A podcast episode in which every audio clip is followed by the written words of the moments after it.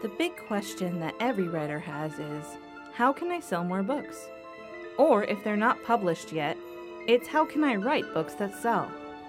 But when writers approach selling books from a numbers perspective, they're missing out on the amazing relationships they could be building with readers through their stories. It's impossible to write books that resonate with readers when you're writing for money, because money can't read. But shouldn't writers be able to make a living with their stories? Well, when you connect with human souls, readers turn into fans and friends, and that's when consistent income begins. That and so much more. But how do writers connect with readers? That is the question this podcast aims to answer. My name is Kristen Spencer, and this is the Expensive Words Podcast. Welcome to another episode of the Expensive Words Podcast. Uh, I know that we just stopped, we just ended a series, the Writing 101 series, but I was thinking, hmm, what else have we not covered on this podcast so far? And I came up with an idea for a new series that I know you're gonna love. And the series is called Relationships in Writing, and we're going to break it down into five different groups romance, friendship, family, workplace proximity associates, to quote Ron Swanson, and friends to lovers, which is a whole different thing and technically is a trope. But you know, why not? It's fun. It's fun to write, it's fun to read. So let's talk about it. Okay, but today we're talking about romantic relationships. And the reason why I thought of this series in the first place because I was thinking about my romantic relationship with my husband, Travis, and all of the crazy stuff that we've been through together and how that's uh, made us grow closer together as a couple. And also, next month, we're coming up on our 15 year wedding anniversary, which I consider to be a uh, moment of triumph in that I really don't know that many people. Uh, that got married around the same time that we did who are still married and uh, of those people, I don't know so many people who are actually happy inside of their marriage uh, or their those relationships if they weren't married. And so I thought, okay, well, technically, I'm kind of an expert on real life romance and uh, going through the gamut of all the different difficult and amazing moments you can go through with your partner. So, why don't I talk about relationships and romance? And I was like, wait a minute. I can talk about lots of different kinds of relationships in writing because uh, this is something that obviously I'm a human person. I have roman I have a romantic relationship, just one. Uh, I have friendships. I have family relationships. I have work proximity associates. Uh, I, I really only have one of those right now, which is Maria. But um, in general, you know, I've worked at lots of different places and uh, made friends or not friends with different uh, coworkers, and that's really fun to um, mess around with in writing. And then I thought, okay, for to cap it all off, let's just do a fun one: friends to lovers. Uh, or, you know, we could do enemies to lovers, which is also extremely fun. But okay, no, we're to cut it at friends to lovers because there's a lot more I want to accomplish with you this year before my uh, podcast challenge is up in November, where I will have finished 70 episodes. I cannot believe that. like, it just blows my mind. Right now, we are on episode 48, and that's crazy to me. And actually, I feel a lot more confident doing this. Uh, so, after the 70 episodes, I'm going to start interviewing people on the podcast and hopefully going to be the guest on several different shows talking about these sorts of things, talking about expensive words. Uh, but romance is a perfect topic to discuss when we're talking about how to use expensive words because romance is such a universal thing. And also, I know that uh, having your heart broken is pretty universal uh, in a romantic relationship. So that's something that you can write about that will automatically give you a relatable quality uh, with your reader and something where they're like, oh, the author understands this. And we're going to talk about how to include all those nuances in that uh, and so forth as we're going through this episode. But the first thing I want to bring up is the question is your romance that you're writing realistic? And I don't mean you're writing a romance novel. Okay, there is an entire genre dedicated to this subject, but I you see romance in every single genre, whether it's uh, actual history, we see real life romances, right? Uh, or it's science fiction and there's romance in there, or contemporary fiction.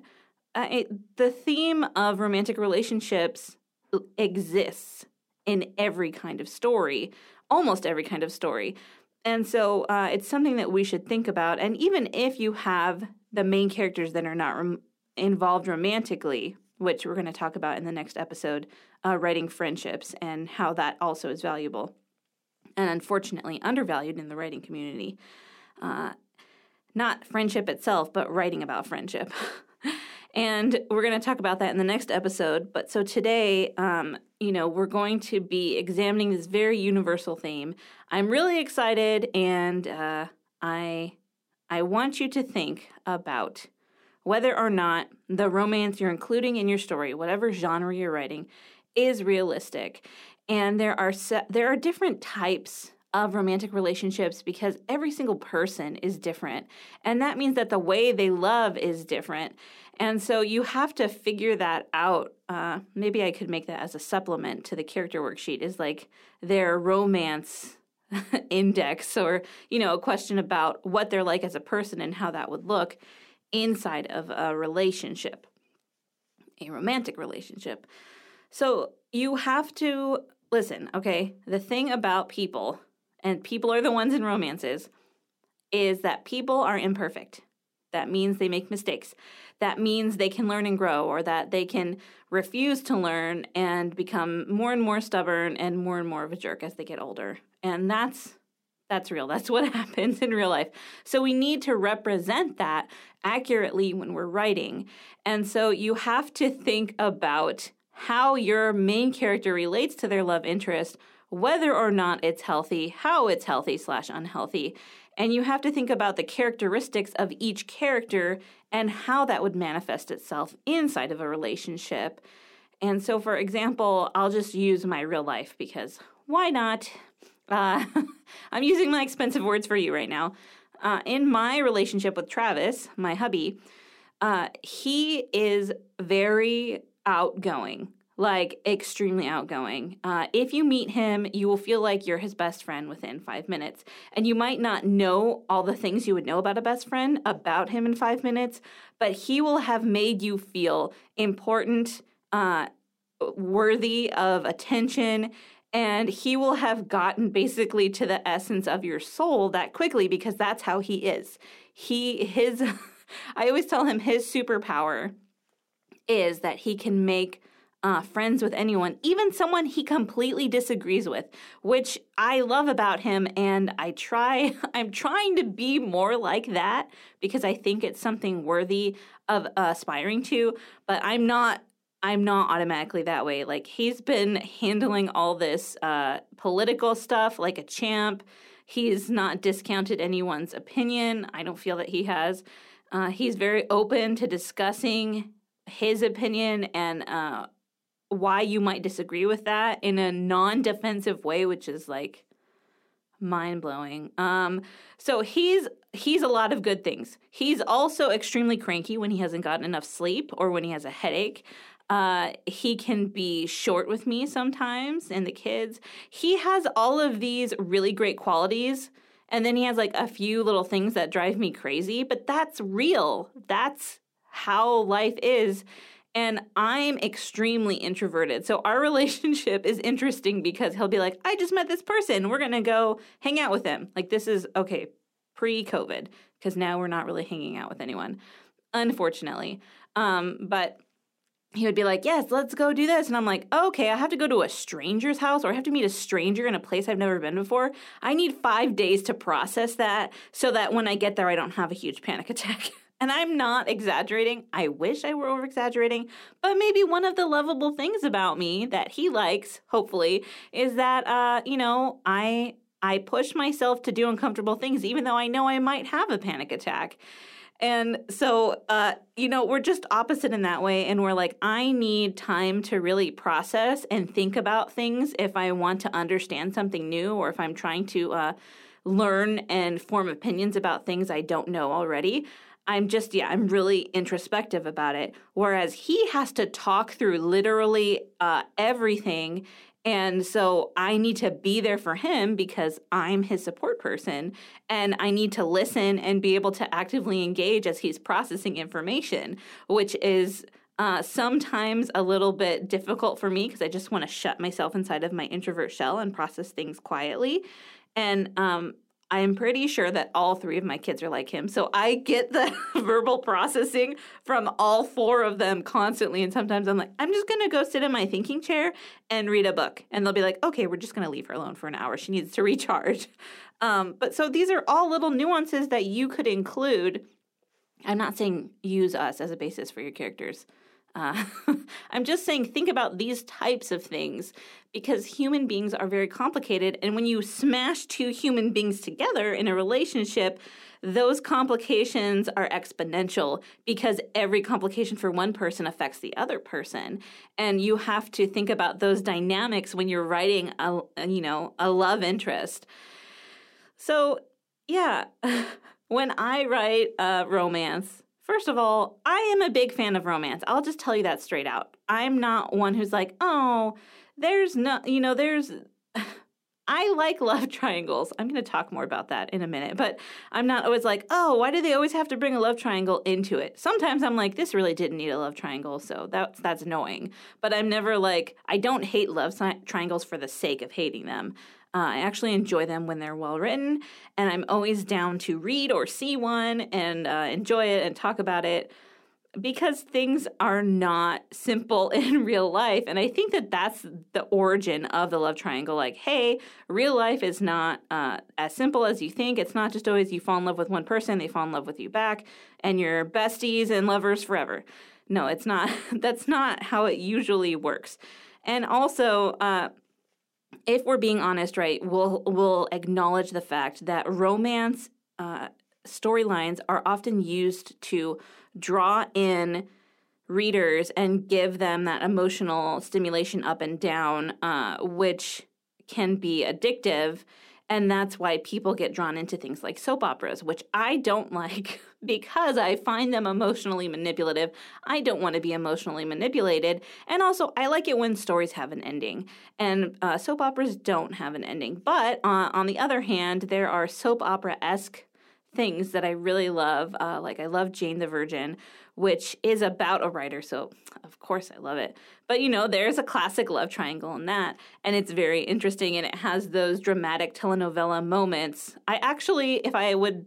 I, I like the idea of a telenovela better than a soap opera, uh, but I still probably wouldn't get into it for the same reason. So that is one of the reasons why writers include romantic relationships because they know it will draw readers in and it will keep them reading to find out who ends up with whom.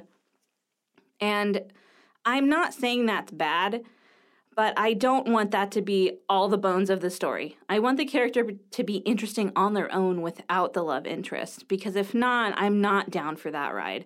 Uh, I like complicated characters as you know if you know anything about me by now, and hopefully you do since it's the 48th episode. And I I don't want all of the plot things to revolve around a romantic relationship. I kind of like it when uh, the romantic relationship is like in addition to. And that's one of the things that I really liked about the North American Field Guide to Teenage Boys. I think that's the name of it. Uh, because the main character Norris is trying to figure out who he is. It's a coming of age story, but a man wrote it and it's from a teenage boy's perspective, which I thought was very refreshing. And he is trying to figure out who he is now that he's like separate from his dad and out of his country, Canada, and he's moved to Texas. And there's a love interest story there. And that to me that was secondary and i loved it and there was a friendship story and that was also secondary and i liked those things they added to the main story the main story was not dependent upon those things and as you travel through your writing journey you're going to realize that hey i can finesse the crap out of all this stuff and I can make the main character story compelling without having to add a romance. And the romance can be the bonus. And that's that means that you're writing complicated, uh, complex characters, and that's good. But uh, you know, we're thinking about romance in a relationship, and there are just uh, there are a lot of things that you have to navigate when you're thinking about writing romance. And so realism is just the first thing. The next thing we're going to talk about is inclusivity. And this is a question that makes a lot of people uncomfortable, but I'm just to like smash into it because that's who I am. And uh, listen, I am a proponent for inclusivity. But you have to realize that some genres are more accepting of inclusivity than others. For example, uh, and let me just back up a little bit. What do I mean by inclusivity? I mean that you're in, you're including more than just one type of romantic relationship. And specifically, I mean you're thinking outside of the male female monogamous relationship. And while I believe that is an amazing foundation uh, for society, I obviously choose to have that type of relationship. I'm married to a man and I'm a woman uh, I I'm seeing more and more variety and inclusivity as far as types of relationships in uh, in literature, in writing, and especially in one of my favorite genres, which is YA. And so I expect to see that there. I I expect for there to be, uh, you know, at least one gay character in every book because I know I don't know anyone who doesn't know at least one gay person. Do you know what I mean? Like, if we're going to shoot for realism, we should shoot for variety too. And also, as you know, I've talked about this uh, when I did the review for um, Let's Talk About Love by Claire Kann, which is about an asexual biromantic character. We need to include other groups as well, like asexual people who identify as asexual. And so, uh, in the YA and NA genres, which are young adult and new adult, and new adult is more mature. So I don't really read new adult because I don't, I'm not interested in reading uh, certain types of graphic scenes for personal reasons. Um, but so you're allowed to like whatever genre you like. But if you're writing in YA and NA, you have to understand that pe- the readers are going to expect more inclusivity. And if you're writing something like Christian fiction, you have to understand that if you write more inclusive relationships, that your reading base is going to be mad and they're going to write nasty reviews on your book. I am sorry to say that's just the way that it is. And if you don't know your reader, you can't know what their expectations are. So before you get into this romance uh, situation where you're writing this specific romance, you need to think about your target audience. And then you can decide. I'm not saying you shouldn't write any gay characters in a Christian fiction book. Uh, there's a series by Chautona Havig, who is one of my absolute favorite Christian fiction writers. And maybe someday I'll be able to get her on the show. That would be amazing. Um, but she has uh, a series called, um, oh, the main character, I feel like it's Past Forward. I didn't plan on talking about this, but I thought it's such a good example. Let me look it up really quick. Oh, it's not. I typed it all wrong. Chautona is a very interesting uh, name. And so she has her website, chautona.com. And I'm like always so jealous because if I did Kristen.com, it would not work out. It wouldn't work out. there are too many Kristens in the world. In fact, there's even a Kristen Spencer who's a famous photographer. So, uh, but anyways, okay, the series is called Past Forward by Chautona Havig, and in that series, she introduces a uh, a character who is identified as a homosexual male, and uh, she deals with everything in a really, I want to say, avant garde way for Christian fiction, and yeah, I just love it. I love that whole series, actually. That's probably why I got so far into soap making because I remember reading about Willow making soap out of goat's milk. Um, but so she decided, hey, I'm going to include this character, even though my target readers might not uh, embrace him the way I'm embracing him. It's a choice that I'm making, and I'm glad she made that choice. And I mean, if you read the whole series, you can see how that progresses over time. But uh, you need the information before you make that decision. And I am definitely pro inclusivity, as I said, but I just want you to know what you're signing up for before you get into these uh, wars with fans who then become enemies. And it's a whole horrible thing. And uh, I could do a whole episode about this, obviously. And I've seen other artists go through this. Uh, I've been through some issues like this myself. And I wrote about an openly gay teenage character in one of my middle school series. My my uh, I was just like, here, here's this. Um, but I, that was a choice I made, and I know that a lot of readers were furious about it, and a lot of them understood why I wanted to do it. And uh, some people are like, "You're full of crap. This has never happened." Where a church would be so upset about someone um, experiencing same-sex attraction, and I was like, well, I'm glad you feel that way and the church that you go to isn't that way, but I definitely have had a lot of letters also that people are like, yes, this is infuriating. Why do we have to go through this? And so it's just one of those things where I was like, I'm making a choice to do this. And I knew that I was going to get some backlash for it. I mean, the character wasn't openly gay. He didn't come out, someone outed him, which was rude. The way they did it was not okay. But, uh, So it's just this choice that you're making. And once you understand how complicated it is, you can make an informed choice. And that's always my goal in these episodes is to help you make an informed choice so that you can use your expensive words in a way that you're not going to be uh, surprisingly sandblasted by people not liking your choices. And so you can make a choice like uh, Havig did, or like I did, where we're like, well, we're going to write about this anyway, even though we know that the audience, the target audience, is uncomfortable with this issue because we feel like it's important.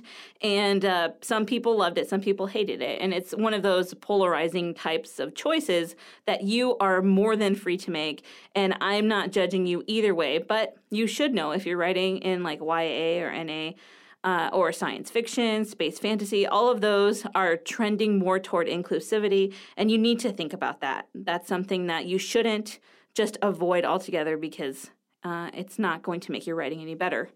Remember, real life is complicated. Okay, so now I want to answer this question, which is a rough one, and I'm going to navigate my way through it as best as possible. Can I write about love if I've never been in love? the answer is yes and no. That's my answer a lot. I'm sorry. Um, but listen, if you've never been in love, you're not going to get it right. You can interview people uh, and try to get it closer to being right, but you're probably not going to get it right. And that's okay.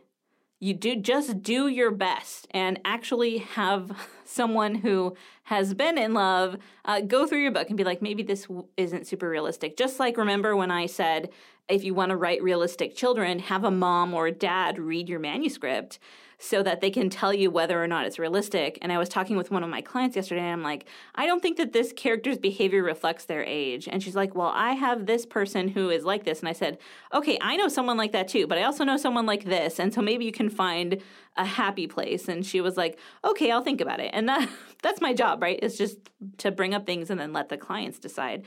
Um, but so you need to do the same sort of thing if you haven't been in a long term relationship and you want to write about one. You need to really do your homework and interview someone's like plural. You need to interview more than one person and then have someone read it. Uh, but you know, I would say that even if you haven't been in love, that doesn't mean that you don't have very valuable stories to share. So maybe you should write a different story first and wait until you've gone through something as complicated as a romantic relationship before focusing a whole plot around that. Uh, and you know, of course, you can read romance novels and kind of copy the the tropes and the themes and make quite a lot of money right now. That's that's a very real thing. The romance industry is booming, especially for indie authors. So I'm not saying don't do it, but if you're going to write a love story and you haven't had that much experience with romantic love, I would interview all your friends who have and uh, get them to agree to be beta readers. Okay, so now that we talked about that really difficult question and I kind of answered it, I want to uh, say a list of things that I'd love to see in books because uh, my opinion is the most important thing. No, I'm just kidding. obviously, uh, I am a book services professional, and books are a huge part of my life. So I I have things I'd want to see and things I wish would trend, and some things that are trending, and I'm so excited about it. Um, I just clapped to myself. That was real. And uh, so, what I'd love to see is more portrayals of healthy romantic relationships because I just don't see those types of relationships uh, portrayed enough in literature and in film. And I know that maybe we feel sad and jaded, like those relationships don't really exist. Uh, they're not realistic. But the truth is, they do exist.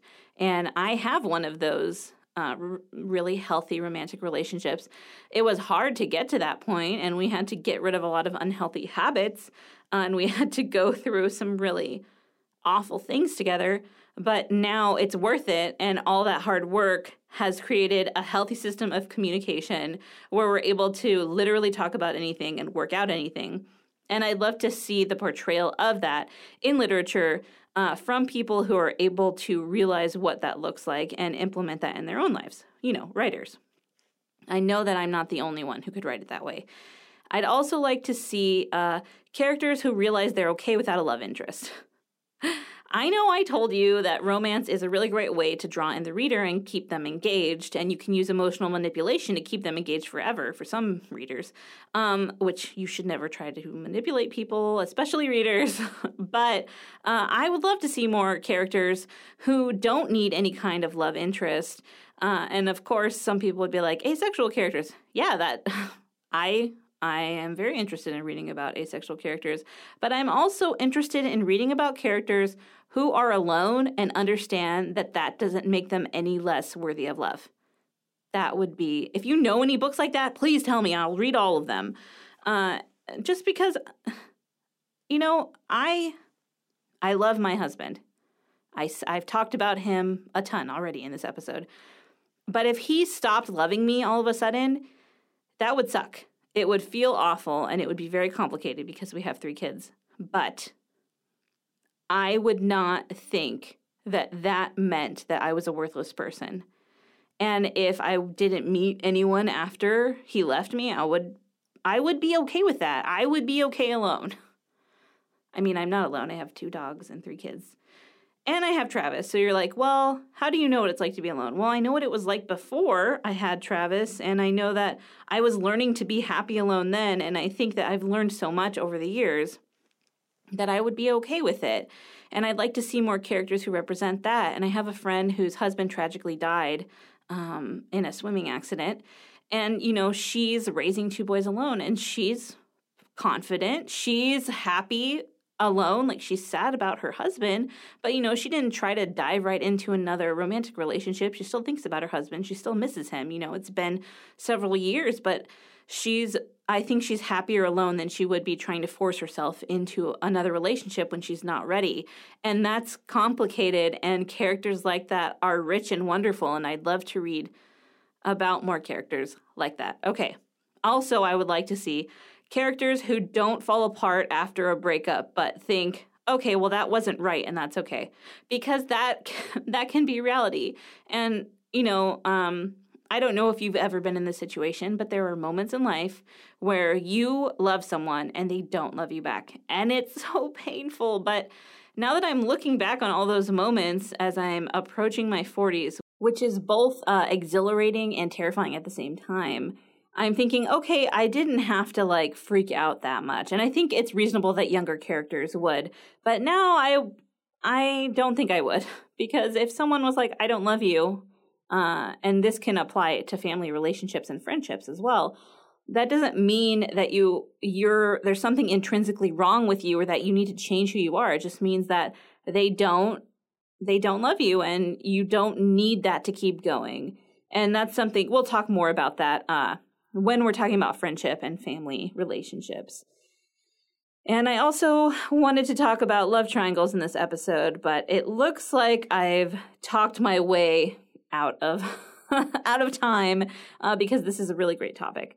Uh, so what I'm going to do is I'll probably add the love triangle section. I'm pulling off the post-it note right now, and I'm moving that over to friends to lovers because I can include all of these uh, love triangle incidences that I have here happen to be under friends to lovers. So I'll just cover that in that episode. So you're going to have to wait uh, until the end of this series to hear about love triangles. But I know you're patient and I know you can do it. So yeah, romance in literature is great, but just make sure uh, that you think about how imperfect people are when you're planning it out. This has been Kristen on the Expensive Words podcast, pouring out my heart for you, my wonderful listener. If there's any question you want to ask me, if there's anything you want to tell me, you can go to expensivewords.com or you can find me on Instagram at kristen.n.spencer and I would love to hear your wonderful writing thoughts from your amazing writing brain. Happy writing.